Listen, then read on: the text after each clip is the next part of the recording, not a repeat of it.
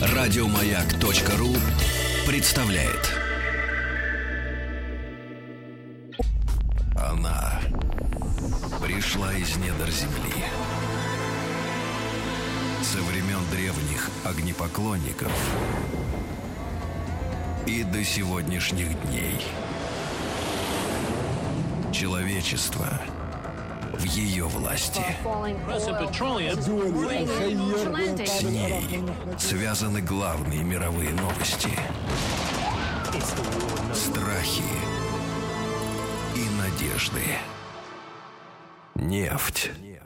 Друзья мои, э, доброе утро вам еще раз. Всем добрый день. Э, мы, переходя на утро, возвращаясь в наше обычное время, обещали вам, что наша программа э, получит новое развитие, да, новые рубрики, которые мы уже обкатали на нашем вечернем эфире. Ну и с удовольствием сегодня представляю вам э, нашу рубрику «Нефть», в которой мы будем разбираться и разбираемся уже да, со всем, что связано с нефтью. А нефть — это и деньги, и химия, и кровь и война, да, и, и все, все, все. Ну а начали мы с состава нефти несколько недель назад, а сегодня вновь к нам пришел в гости Леонид Николаевич Богдасаров. Леонид Николаевич, доброе утро. Доброе Рады утро. вас видеть. Доцент кафедры химии и технологий смазочных материалов и химатологии, друзья мои.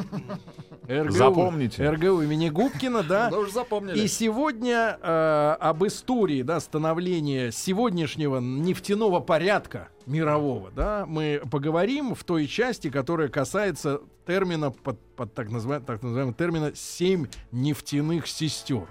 Страшное слово, потому что представляется женщина, измазанной нефтью, черной. Черные, черные сестры. Как смерть, да? Ну вот, ну и Леонид Николаевич, естественно, слово. Друзья мои, если у вас есть уточняющие вопросы, как всегда, 5533 со словом «Маяк», но замолкаю, Леонид Николаевич, прошу. Спасибо. Э, Ну, конечно, это чрезвычайно интересная тема. Семь сестер. По-другому эти компании иногда называют англосаксонским нефтяным клубом. Иногда их называют мировым нефтяным картелем. Э, В общем, все эти названия где-то близки к истине. Этот процесс произошел не сразу. Э, Три из этих семи сестер, то есть самые старшие, это прямые дочки дедушки Рокфеллера, что называется, то есть Standard компании Oil. Standard Oil. Standard Oil была, была первой так называемой вертикально интегрированной нефтяной компанией, то есть такой компанией, которая занималась всеми сторонами бизнеса, начиная от разведки и добычи, транспортировка, переработка и самое главное сбыт нефтепродуктов. Вот все всегда считают, что самое главное это сбыт. На самом деле это очень правильная мысль. То есть не добыча самое главное, а сбыт. То есть самый главный человек это тот, который контролирует платежеспособный спрос. Вот Рокфеллер это всегда очень понимал. Кстати, человек был удивительных способностей. Кстати, говорят, что Ильф и Петров Корейка своего, в ча- в частности, списали после посещения Соединенных Штатов частично с Рокфеллера. Это он умел там пятизначные цифры перемножать, помните, знаменитые там из «Золотого теленка». Ну так вот, был удивительных, конечно, организационных способностей человек. Кстати, он был очень такой строг к себе, что называется. Он был баптист, там преподавал в воскресной баптистской школе. Ну, соответственно, там не пил, то есть был очень сосредоточен. Это, кстати, очень похоже на наших старообрядцев, из среды которых вышли все там великие русские предприниматели. Очень много общего.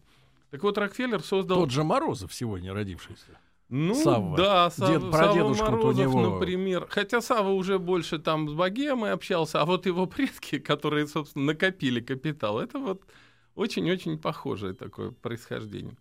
Так вот, Рокфеллер был очень талантливый, очень целеустремленный человек, э, но при этом в бизнесе абсолютно беспощадный к своим конкурентам. Методы применялись самые, так сказать, жесткие. Так вот, он создал эту первую крупнейшую вертикально интегрированную нефтяную компанию. Это город Кливленд. Я думаю, вот, Вот. присутствующим здесь человеку это Тим, очень господи, близко. ты с Ах, этого вот. должен был и начать свое знакомство. Рокфеллера сюда послан смотреть. Вдруг. Рокфеллеровский стипендиат проходит практику на Я федеральной тоже учился в радиостанции. городе. Карнеги, поэтому у меня связи везде. Да, это очень интересно. Это действительно граница штатов Пенсильвания и Огайо, где вот были открыты первые крупнейшие американские месторождения. И, собственно, там Рокфеллер и вырос. Причем начал он очень рано, он 26 лет был владельцем нефтеперерабатывающего завода. А уже потом сбыт, а уже потом добыча были присоединены.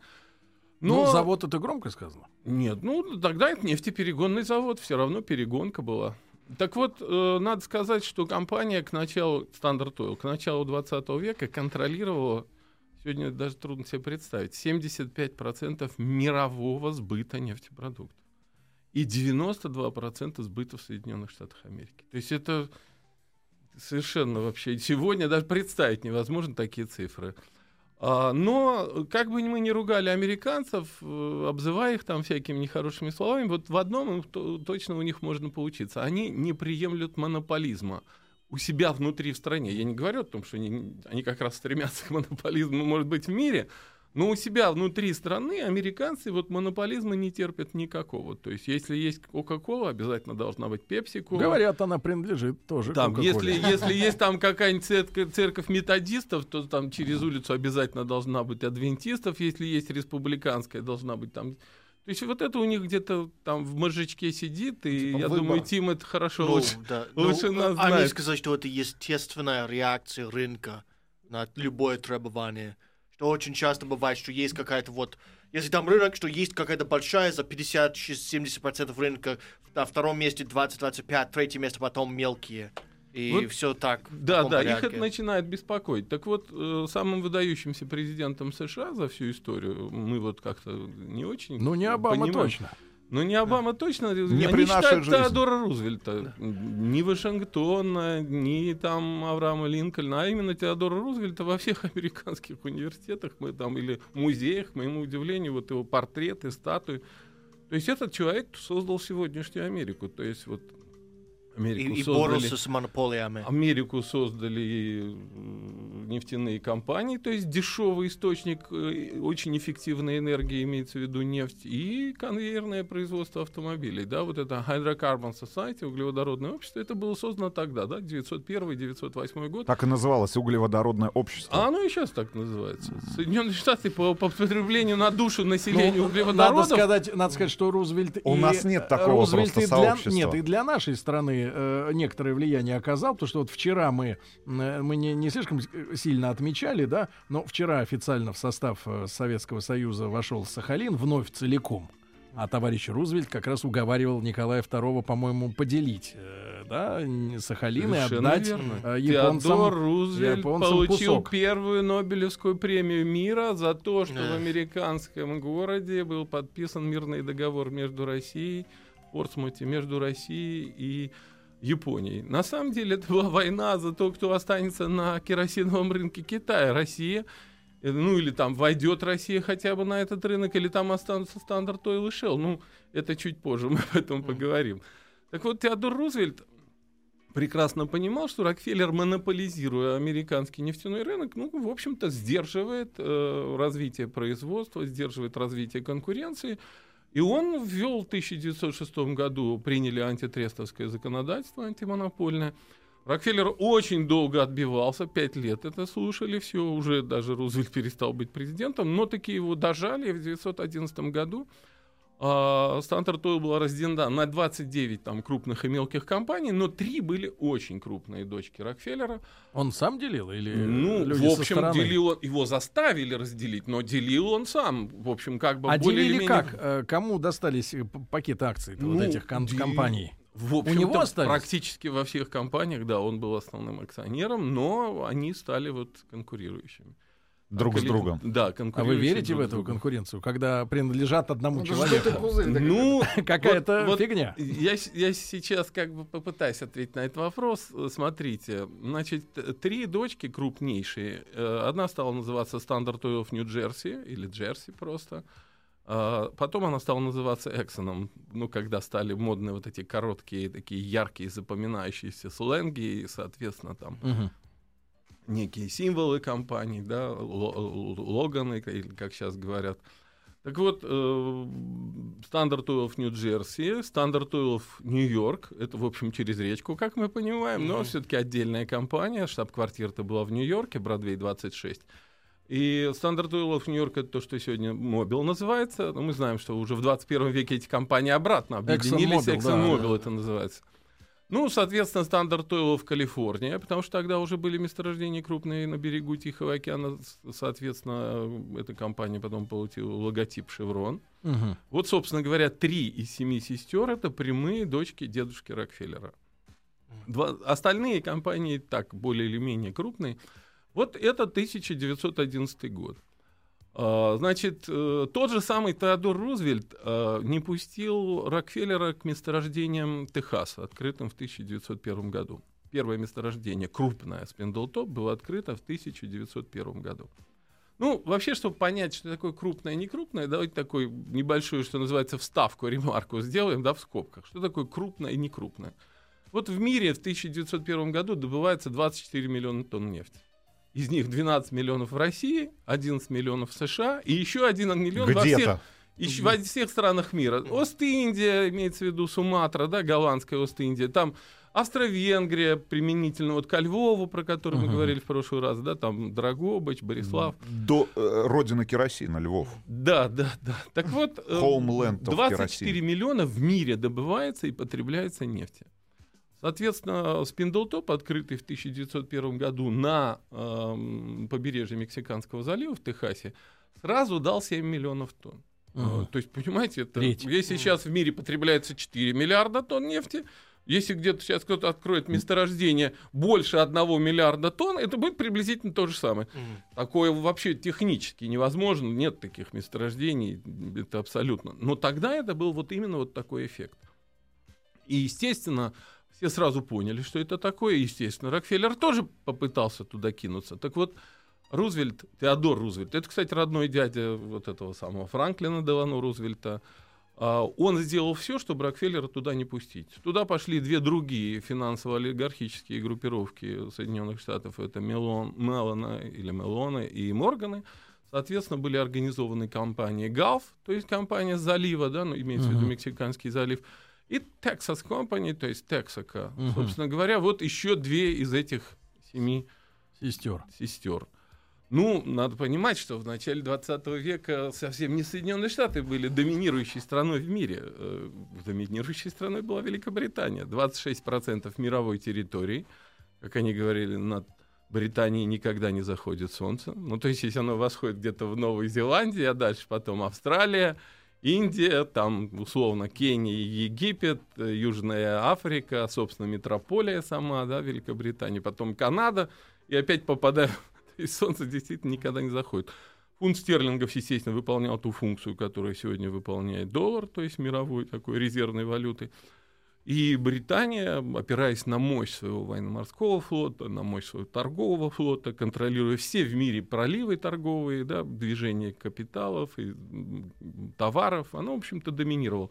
Естественно, что британцы очень хорошо понимали, что перейдя на такую сверхэффективную энергетику, американцы их рано или поздно зажмут. И вообще начало 20 века это период жесточайшей конкуренции между молодым таким вот львенком, имеется в виду Соединенные Штаты, и старым британским львом. И этот львенок постепенно начал отгрызать ему хвост, там лапы и превратил его в итоге в пуделя, да? Собственно говоря, Это во льва-инвалида. Собственно говоря, ну, первое, кстати, тот же Теодор Рузвельт был никто иной, как когда-то министр военно-морского флота США. И это под его руководством строились в огромном количестве корабли. Потому что дешевая энергия, она позволяет выплавлять, допустим, в 50 раз больше стали. И она становится более дешевой. Раз у тебя 50 раз больше стали, куда ты ее расходуешь? Дредноуты строить огромные, там по 300. Ну, сегодня это авианосцы. Тогда это были дредноуты, огромные стальные корабли, крейсера суперскоростные. Крейсер, переведя с э, угля на мазут, можно сделать более скоростным, менее дымным, э, повесить на него больше броневой защиты, поставить на него больше пушек, а, за счет того, что меньше кочегаров, ну, один насос поставил, у тебя мазут там будет гореть и выдавать энергии там в два раза больше.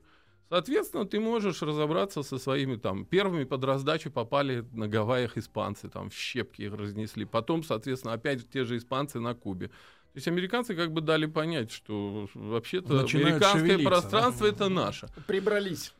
Между прочим, первым лордом адмиралтейства в Великобритании И- тогда и- был никто иной, как Уинстон Черчилль.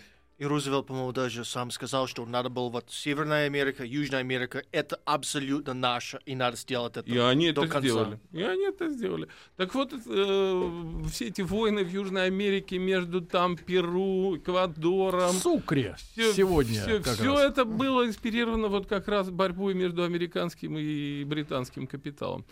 И, конечно, британцы понимали, что происходит. И Черчилль, а мы, в общем-то, знаем, он потом много раз доказал свою прозорливость и понимание всех происходящих процессов. Будучи совсем молодым человеком, он там два года в британском парламенте топал ногами, брызгал слюной и говорил, что если мы немедленно не создадим несколько британских вертикаль, хотя бы одну вертикально интегрированную компанию, не переведем военный торговый флот на мазут, то в- нас сожрут. И, в общем-то, Черчилль этого добился. Они искали нефть везде. В Австралии, в Индии, в Канаде. и Бог его знает. Вложили в это колоссальные деньги. И в итоге нашли нефть в Южной Персии. Ну, Иран. Ну, это Иран. Ну, дело в том, что Персия тогда, конечно, Персидская империя находилась в плачевном состоянии. Э, Шах за 35 тысяч фунтов стерлингов разрешил да. им искать нефть на всей территории Ирана. Как вы думаете, где они начинали искать эту нефть? Конечно, на побережье Каспия. Считалось так. Но если у русских там в Баку Есть, есть, нефть. нефть, значит, где-то и на побережье Каспия в Иране она есть. Ну, в итоге был такой очень упертый, значит, геолог Дарси, знаменитый. Он, конечно, проявил такую бульдожью хватку и характер очень жесткий. Там же несколько итоге- раз его экспедиция под угрозой закрытия да, была. они в итоге нашли нефть на юге Ирана и построили на берегу Персидского залива то, что арабы называют Шат-эль-Араб, да, это место слияния Тигра и Ефрата и впадения в Персидский залив. Они построили крупнейший нефтеперерабатывающий завод в Абадане. И таким образом сформировалась англо-персидская нефтяная компания. Она так называлась до 1935 года. В 1935 году персы решили называться Ираном. Значит, она стала называться Откуда англо-иранской. это название, кстати, Иран? Честно скажу, не знаю, но это восходит к, там, к Киру Великому, к первому там персидскому, первой персидской империи. Иран ведь в 1972 году две с половиной тысячи лет э, Праздновал. праздновал При очень старом шахе. торжественно, при шахе Последнем Мухаммед ша- Реза Пехлеви, Да, да, это было шахе. такое событие. Ну, мы в ответ тоже сразу сказали, что Самарканду тоже две с половиной тысячи лет, и тут же тоже отпраздновали. То есть мы всегда, у нас есть свой ответ Керзона, всегда мы можем доказать, что мы родина слонов, и у нас тоже чего-то есть еще древнее, еще глубже, еще... А, Кстати, в нефтяной отрасли тоже приблизительно то же самое происходит. Ну и в итоге, значит, э, в 1951 году американцы, опять же, спровоцировали в Иране очередную заваруху. Шах был тогда еще молодой совсем парень, вот этот самый Мухаммед Реза Пехливи II. У него был такой премьер-министр Массадык. Ну, такой экзальтированный очень человек, он подымал там толпы тегеранской, значит, молодежи. Ну, вообще, что такое восстание в Тегеране, мы хорошо знаем по примеру Александра Сергеевича Грибоедова, да, которого там таскали мертвое тело две недели по тегеранским базарам. Да и сам Шах имеет прямое отношение к России, потому что службу он же проходил, его отец его проходил как раз в казачьем полку, Да, да. который Ну, был это, это были другие казаки. Казаки. Это были иранские казаки. Собственно, он власть захватил в 24 году, вот опираясь на эту ну, такую вот гвардию, скажем, такую обезбашенную, так называемых иранских казаков. Но это было в значительной степени под влиянием нашей революции. Была так называемая Таврийская или Тебрийская республика. Мы туда э, активно, так сказать, Вкачивали. пытались вторгаться, еще со времен Российской империи, большевики этим занимались. В общем, мы к Ирану руку, конечно, тоже приложили. Ну так вот, в 1951 году мы Садык, спровоцировав а, вот эти вот беспорядки, он требовал национализации и так далее. В итоге британцы действительно из Ирана ушли. А, они сели все на корабль и под пение британского гимна отплыли вверх по реке в Ирак. То есть они далеко не ушли. Но м, было все национализировано. Кстати, уже через несколько лет американцы все места британцев в Иране, так сказать, заняли. И Иран был таким форпостом США на Ближнем Востоке долгие-долгие годы. И там Сиата, Сента, вот эти все блоки военные, направленные в основном, конечно, против Советского Союза, а в основном, конечно, для защиты нефтяных месторождений, все это делалось. Но уйдя из э, Ирана, компания сама по себе не стала, не перестала существовать. Ведь у нее существовали к тому моменту огромные бытовые структуры, у нее существовали огромные перерабатывающие мощности, и она стала называться British Petroleum, BP. естественно, да, поскольку была создана на государственные деньги в свое время. Ну и самое, значит, вот вроде как последнее по времени, да, получается, уже окончательно оформленная к 1907 году компания Royal Dutch Shell. Переводе Голландская. получается королевская голландская ракушка. Вроде нефтью тут и не пахнет. А на самом деле, значит, э, что такое Royal Dutch? Это Индонезия современная, это колония голландской короны, будем так говорить, да? В Индонезии, в- на Суматре еще в 19 веке были открыты достаточно ну, крупные, легко извлекаемые запасы нефти. И, Мгм. собственно говоря, на них и опираясь, была создана эта компания. Дорогие друзья, Леонид Николаевич Богдасаров, доцент кафедры химии, технологий смазочных материалов и химатологии РГУ имени Губкина. Наш э, свежий проект «Нефть». После новостей вернемся.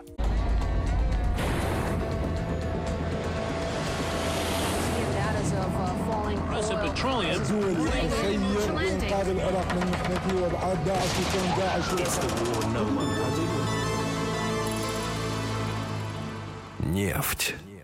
Дорогие друзья, в нашем новом проекте «Нефть» обо всем, что связано с нефтью, а с ней, дорогие друзья, связаны не только моторы, но и войны. Да, мы э, сегодня продолжаем этот э, разговор важный и, я уверен, интересный. Нравится людям? Нравится. Нравится людям. Людям нравится. Леонид Николаевич Народу нравится. Богдасаров у нас сегодня в гостях. Леонид Николаевич, еще раз доброе утро. Доброе утро. доцент кафедры химии и технологий смазочных материалов и химматологии РГУ имени Губкина. Вот э, Леонид Николаевич обрисовал м, состав да, так называемых семи нефтяных э, сестер. В разные годы эти компании э, заняли да, свои места на рынках мировых. Напомню, что это British Petroleum, Exxon, э, Gulf Oil, Mobil, Royal Dutch Shell, э, Chevron. Ну, вы знаете, эти э, логотипчики красные, синие такие, эти уголочки. Э, И Texaco, да, вот тоже с красной звездой. Это э, э, Техасская марка, да. компания. Но, Леонид Николаевич, они как бы в разных, э, ну, три из них в Америке, другие в разных частях э, света э, были созданы. Но почему же они сегодня в сознании в нашем объединены? Вот давайте об этом. А, ну, мы немножко, так сказать, а, не закончили первым получасе про Shell. Как Хорошо, все-таки, про как все-таки он организовался, да? То есть эм, а, базой Royal Dutch, именно голландской компании, б- были месторождения в Индонезии. И, собственно, нефтеперерабатывающие заводы в индонезийских портах, с которых они нефтепродукты и вывозили. Shell — это была лондонская транспортная компания братьев Сэмюэлей. Э, собственно говоря, отец их начинал с того, что торговал изделиями из ракушек, там всякими сувенирами. В Именно поэтому о папе логотип. они логотип Shell такой оставили. А, Shell вырос на том, что торговал керосином из Баку. Бакинский керосин подтаскивали к э, Батуми. Сначала по железной дороге, потом трубу построили для этого уникальную. Был такой выдающийся русский инженер нефтяной Владимир Григорьевич Шухов, который, собственно говоря, 822 километра протянул в сложнейших горно-геологических условиях эту трубу. До революции. Конечно, это было построено уже к 1903 году окончательно. А, Строилась она так частями, э, но тем не менее это была крупнейшая в то время, значит, труба для доставки бакинского керосина в Батуми. Туда приходили шелловские танкера, заправлялись этим керосином и уходили, в том числе вот на этот самый рынок Китая. Так возникла компания Shell, ее знаменитые танкеры по названию всяких ракушек. Ну, первый танкер Муракс назывался, то есть это название ракушки. Почему именно британская компания? Да потому что Су- Суэцкий канал контролировался Великобританией. И на просьбы там российские, допустим, танкеры туда пустить, нам говорили, ребята, ну вы же косорукие, кособокие, ваш танкер обязательно утонет в Суэцком канале. Не-не, мы не можем этого сделать. Понятное дело, 90% прибыли-то платилось в Лондоне, налоги платились с этого. Конечно, они не допустили нас. Чего мы строили железную дорогу 6 тысяч километров из Челябинска в Порт-Артур? Абсолютно мировой рекорд. За 10 лет Витте построил эту железную дорогу. Мы пытались, братья Нобели пытались с русским керосином прийти на китайский рынок. Собственно, японо-русская война или русско-японская началась именно из-за по этой причине. Поэтому вот э, Royal Dutch Shell объединиться был вынужден потому, что они там оперировали на рынке Дальнего Востока, и Голландия уже была третьеразрядной такой державой и в военном, и в финансовом, и в политическом смысле. Поэтому они были вынуждены в итоге объединиться, и к 1907 году сформировался Royal Dutch, ну вот в окончательном, так сказать, виде, как англо-голландская компания, даже штаб-квартира до сих пор в Гааге находится. Поэтому вот, вот эти самые семь сестер. Почему они в нашем сознании объединены? А, Потому что в 1929 году, когда они точно знали, что грядет жесточайший экономический кризис, а, представители этих семи компаний собрались в шотландском замке Экнекере. Ну, представлялось это как на ловлю рыбы, там ну, горные такие речки. Большая семерка. Да, G7. вот, вот они собрались там, значит, якобы на ловлю рыбы, на самом деле договорились о так называемое соглашение как есть. Что оно, что оно означало? Это означало, что ребята друг друга мы никогда не трогаем. То есть мы можем сожрать любую нефтяную компанию, устроить революцию где угодно, но интересы друг друга мы не трогаем. Потому что мы настолько крупные, это неизвестно, чем это кончится для любого из нас. И вот это соглашение как есть в чистом виде просуществовало, ну, можно сказать, до 1910 года. Ой, до 2010 года. Да ладно. Ну, Практически сто лет. А это какой-то рубеж, да, десятый год? Ну, это событие на скважине И Депота что изменилось в Мексиканском заливе. 2010 году? А в 2010 году на British Petroleum повесили все, всю трагедию в Мексиканском заливе. Хотя там, в общем, виноват в основном, наверное, Халибертон все-таки. Это такая сервисная компания, Компания, которая да. бурением там занималась э, по И решили слить? BP. Да, и все повесили, 40 миллиардов там всяких штрафов, и BP иначе как Big Problem там не называли в Соединенных Штатах. Это было, конечно, такое и они в значительной степени обиженные этим обстоятельством пришли в Россию, сказали, у вас тоже есть шельфы, мы уме- умеем на них бурить, давайте мы у вас тоже что-нибудь тут Будем бурить. попробуем побурить. Ну вот отсюда и началось это наши шельфовые достижения. Они ведь великолепные, две платформы, приразломная, университетская, ну одна с BP участием, другая с участием ExxonMobil, они же ведь сулят очень большие перспективы с нашего шельфа в Баренцевом море. Леонид Николаевич, как эти компании, если мы воз- э, э, возвращаться в начало 20 века, Возвращаемся к озеру. в- возвращаемся к озеру, у него, как они договаривались на внешних рынках, на каких условиях они будут работать с Вот правительством? это очень интересный вопрос, очень интересный. Ну, давайте, допустим, возьмем Мексику. Да? 1911 год. э, В Мексике открывается, опять же, крупнейшее нефтяное месторождение. Это даже не одно месторождение, а целая серия называется Golden Line, золотая линия или золотая дорога, как ее называли. Действительно, вытянутые в одну линию несколько крупнейших по тому времени месторождений. И главное, рядом глубоководный порт Веракрус, крупнейший порт мексиканский. Ну и что? В Мексике только что 40 лет правил диктатор Диас. В стране, ну, можно сказать, разруха. Вот эти все руководители Мексики, которые приходили след за ним, менялись как перчатки. Тот же Уэрта, например. Значит, приходит к вам представитель, ну, например, как раньше рисовали в карикатурах, да, толстый такой мужчина, значит, в смокинге, в манишке, там, с сигарой, сигарой, и у него, значит, здесь написано, значит, на пузе «Нефтяная монополия США» были такие карикатуры раньше. Приходит он и говорит, слушайте, ребята, ну вы знаете, что вот у вас 40 миллионов тонн нефти нашли? Да. А что вы с этим собираетесь делать? А ничего, мы ничего. У нас техники нет, денег нет, э, разработчиков нет, труб нет, буровых станков нет. Да самое главное, рынка нет. На всю Мексику там 20 автомобилей, там может быть одна тепловая электростанция. Что с этим делать? Капиталов нет, ну ничего не понятно. Бюджет страны дырявый. Тогда этот дядя говорит, как в Одессе, сидите там и слушайте сюда, да? То есть.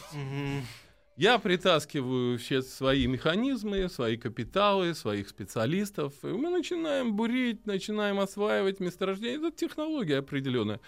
Соответственно, деньги колоссальные. Но при этом он говорит, все по-честному. За каждым моим шагом будут следить твои фискалы. Они будут точно знать, сколько я потратил денег на добычу этой нефти. И они будут знать, сколько я потратил денег на строительство трубопровода до Веракруса. Они будут точно знать, сколько я потратил на строительство терминала по отгрузке нефти в этом самом Веракрусе. И вот в итоге я этим фискалам подарю еще телеграфный аппарат и свяжу их с Нью-Йоркской нефтяной биржей. Там за счет баланса спроса и предложения формируется цена. Я воздействовать на нее не могу. Это действительно так. То есть вроде все справедливо. А дальше начинается самое интересное. Вот он говорит, вот вы бездельники, ничего в этом бизнесе не понимающие, ничего в него не вложившие, в результате будете точно знать, благодаря своим налоговикам, во что мне обошелся каждый баррель, который я притащил в этот самый Веракрус. А вы точно будете знать, какой доход я получил от его реализации в каждый конкретный день. И вот вы, ничего в бизнес не вложившие, вот тут самое интересное, будете получать целых 10% от прибыли от продажи этой нефти. Напоминаю вам, что прибыль только от продажи нефти. Не от переработки, не от сбыта нефтепродуктов. В эти отрасли они и сегодня никого не пускают. И за попытку туда проникнуть Начинается война. Саддам Хусейн, Муаммар Каддафи и все остальное это люди, которые как раз попались, пытались туда проникнуть. Естественно, что туда никогда никого не пускают. То есть рынок это святое, это лежбище североамериканской европейской демократии, и там все их прибыли, естественно, они туда никогда никого не пускают. То есть 10% только от прибыли от продажи нефти. То есть, ну, грубо говоря, 10% от трети бизнеса, а не от всего. Конечно, все остальное они клали себе в карманы и, собственно, благодаря этому накопили колоссальную финансовую мощь и колоссальную технологическую мощь и огромный технологический опыт. Ну, а дальше-то что? Если страна говорит, а меня не устраивает 10%, в ней начинаются революции, Панча Вилья, повстанцы, Эмилиано Сапата, повстанцы, высаженный американский десант, захват месторождений. Там что же революция Всё была в наши годы? Да, там чуть не... Десятый, одиннадцатый, тире- вс- все события начались после открытия нефтяных месторождений. До этого Мексика была так, где-то там. Поэтому 6 лет вот этих страшных событий, борьбы.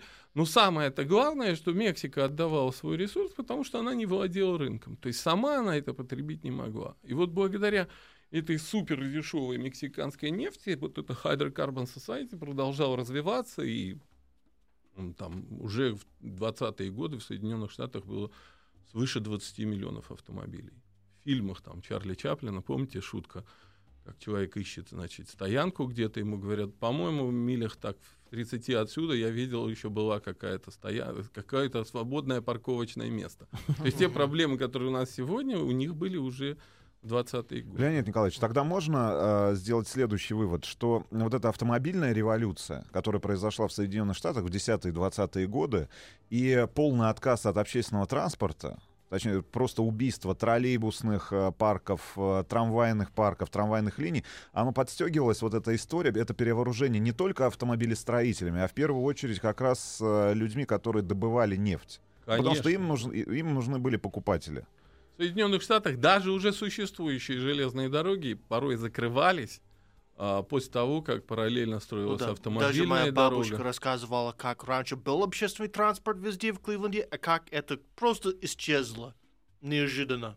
Ну зачем? Когда на Да. 330 миллионов человек в стране 280 миллионов автомобилей, в каждом домохозяйстве автомобилей больше, чем взрослых членов семьи. Потому что есть еще минивэн, на котором там в субботу все поедут куда-нибудь там в торгово-развлекательный центр или там в гольф играть. При этом все могут выпить, только один там за рулем, там минивэн, ну, там 5-6. Если человек. совсем кратко, как вот это формировалась вот эта вертикально интегрированная да, компания? Вот в, в какие годы появились вот первые заправки брендированные, как продукты, масло, там, я не знаю, еще сервисные какие-то станции? Освежители Вот воздуха.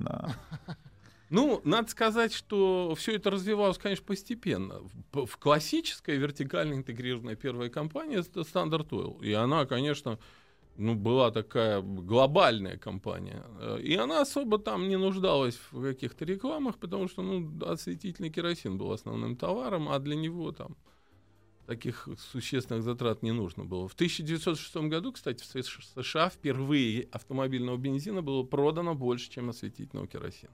То есть вот началась эта эра автомобилизации. Уже в шестом. 1906 году. И, конечно, появление ярких, запоминающихся логотипов, применение самых разных маркетинговых стратегий, вот это вот а, Texaco, значит, э, бензин со звездой, стали добавлять якобы моющую присадку, значит, Мгм. бензин, которая там обеспечивала чистоту О присадках, двигателя. друзья мои, мы потом отдельно поговорим, да, насколько они там моющие. Леонид Николаевич Богдасаров сегодня у нас э, в гостях РГУ имени Губкина. Рубрика «Нефть» слушайте в эфире в подкастах.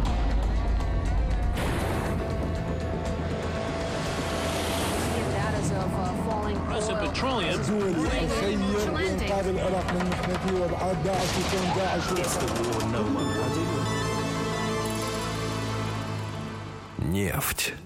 Итак, друзья мои, продолжаем э, разговор интересный, да, еще раз напомню, что и в подкастах, и на сайте радиомаяк.ру, и в iTunes можете э, искать продолжение наших э, Я, встреч. я бы так сказал, голос правды.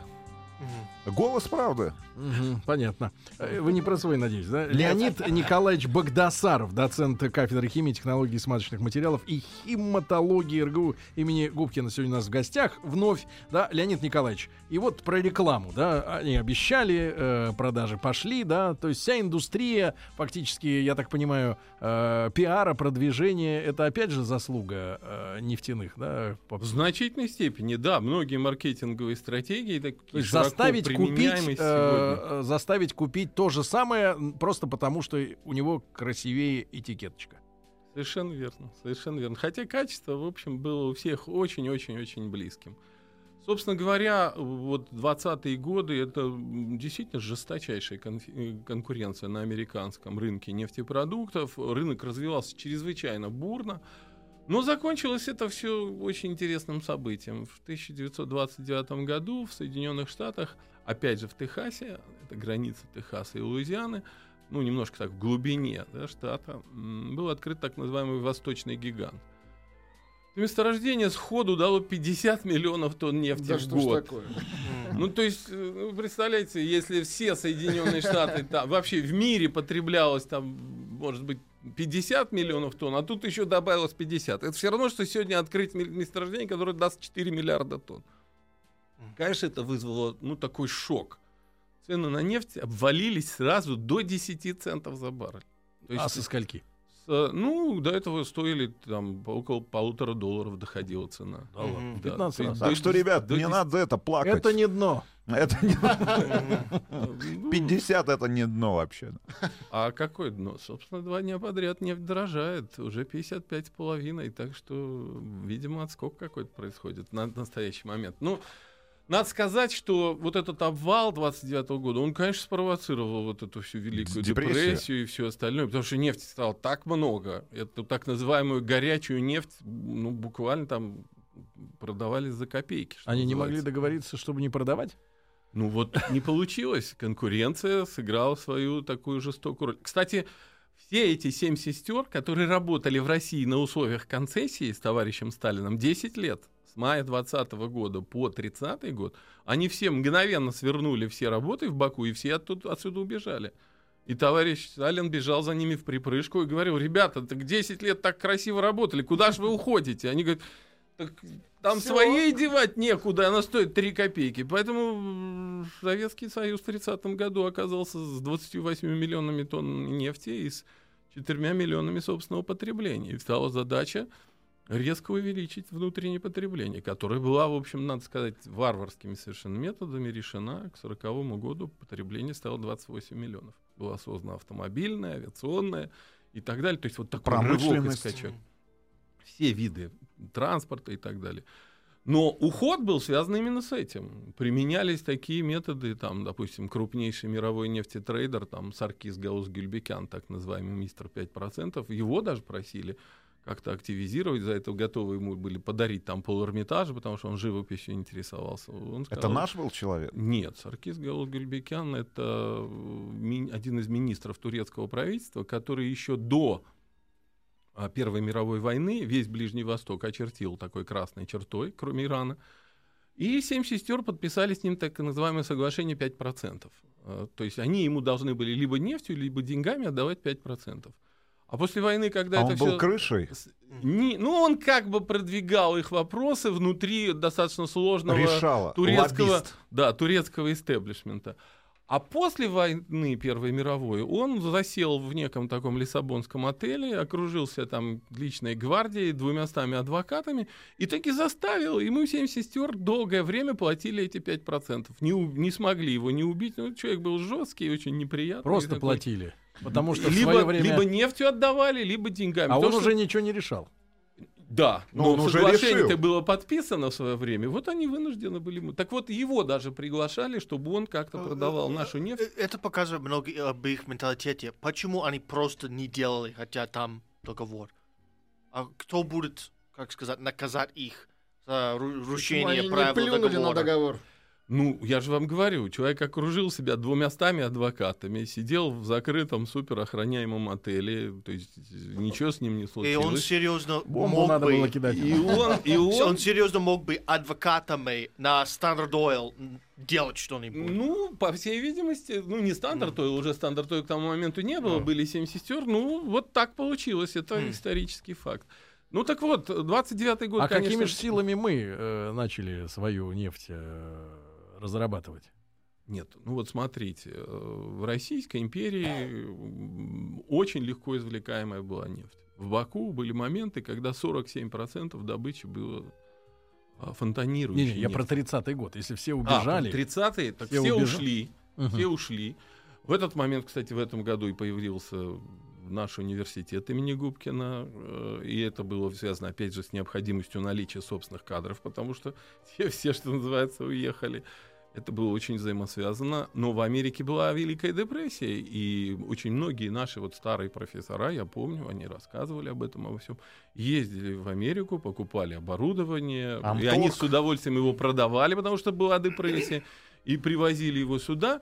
Но самое главное, я еще раз повторяю, не в добыче главное. Главное в наличии сбытов. А когда появились огромные автозаводы, тракторные заводы, авиазаводы, появились сбыты, да, добыть нефть это не, ну, Не самая там, большая проблема. Не самая большая проблема. Да, всегда можно купить оборудование, нанять инженеров, что мы и делали. В 30-е годы можно было любого американского инженера пригласить, он и таких было очень много, кто приезжал. Тот же там ав- автогаз построен да, в, в Горьком с помощью тех же американских инженеров. И много было таких предприятий. Поэтому в условиях депрессии они с удовольствием соглашались, с удовольствием ехали и помогали нам, и делали. Так что это все решалось. А вот создать рынок, вот так его в 7 раз увеличить рекордно, это варварскими, конечно, методами делалось. То есть крестьян всех выгнали из деревни, всех кинули в промышленные котлованы, и они нам все это построили и, собственно, создали этот рынок. А если бы мы этого не сделали, непонятно, что было бы вообще в 41 году. Тоже такой очень жесткий вопрос.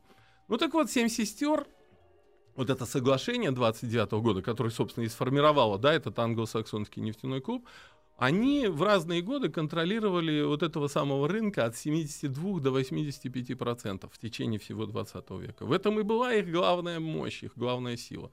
Опираясь на это, они с Венесуэлой тот же самый номер разыграли в 2018 году, платя Венесуэле там, вообще 8% от прибыли от продажи нефти. Мгм. Потом они тот же самый номер раз- разыграли с саудовским королем, М. Ибн Саудом. А он, кстати, был очень неплохой политик, с огромной интуицией.